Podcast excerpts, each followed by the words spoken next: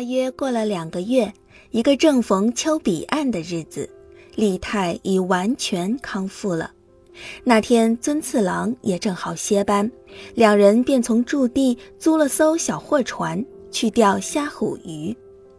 利太除了便当，还带了点心；尊次郎除了便当，还带了酒。两人在御兵店的石原一侧钓到不少，但那里船太多，不能随意自由交谈。怎么样？钓了这么些，差不多了吧？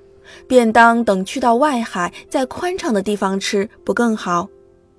尊次郎说着，动手把垂钓的几根鱼线卷好。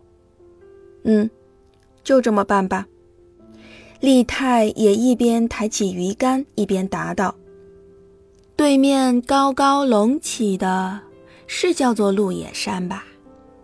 大概是吧。”边眺望着风景，边喝一杯，正可谓别有风味啊！但遇上你这么个边眺望风景边大嚼点心的对手，可真是没办法。利泰只是笑。不过点心不节制的话，也会要命哦。你今天带了什么点心来？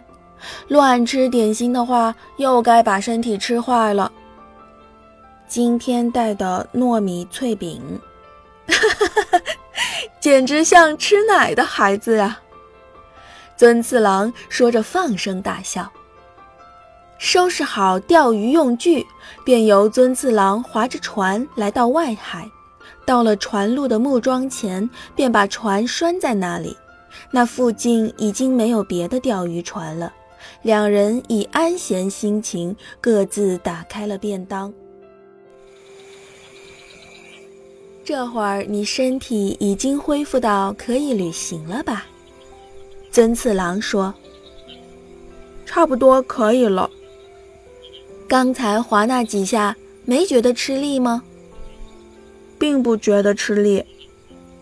那样的话，就准备回白石吧。如何？我的报告书也差不多完成了。完成的话，还是你先回的好。我的也快完成了，但贾飞这边，我还是再陪你多待一些日子更好，不是吗？也是啊。总之，你出发的日期定下来的话，我提前一些把我写的报告书带去你那里吧。出发也可以，但找个什么借口请假才好呢？如果照常规正式请假的话。人家要是不同意，可就难办了。那就趁夜逃跑，但如果没有让人觉得符合情理的动机，也许就危险了。你留在后面也不安全啊。嗯，毕竟贾飞是个很狡猾的家伙，弄不好的话，让对方抓住我们的把柄，可就糟了。可是要怎么做才能让你的夜逃显得最自然呢？利太觉得这种耗费心思的事儿不是自己所擅长的，就想完全交给尊次郎处理，自己并未多想。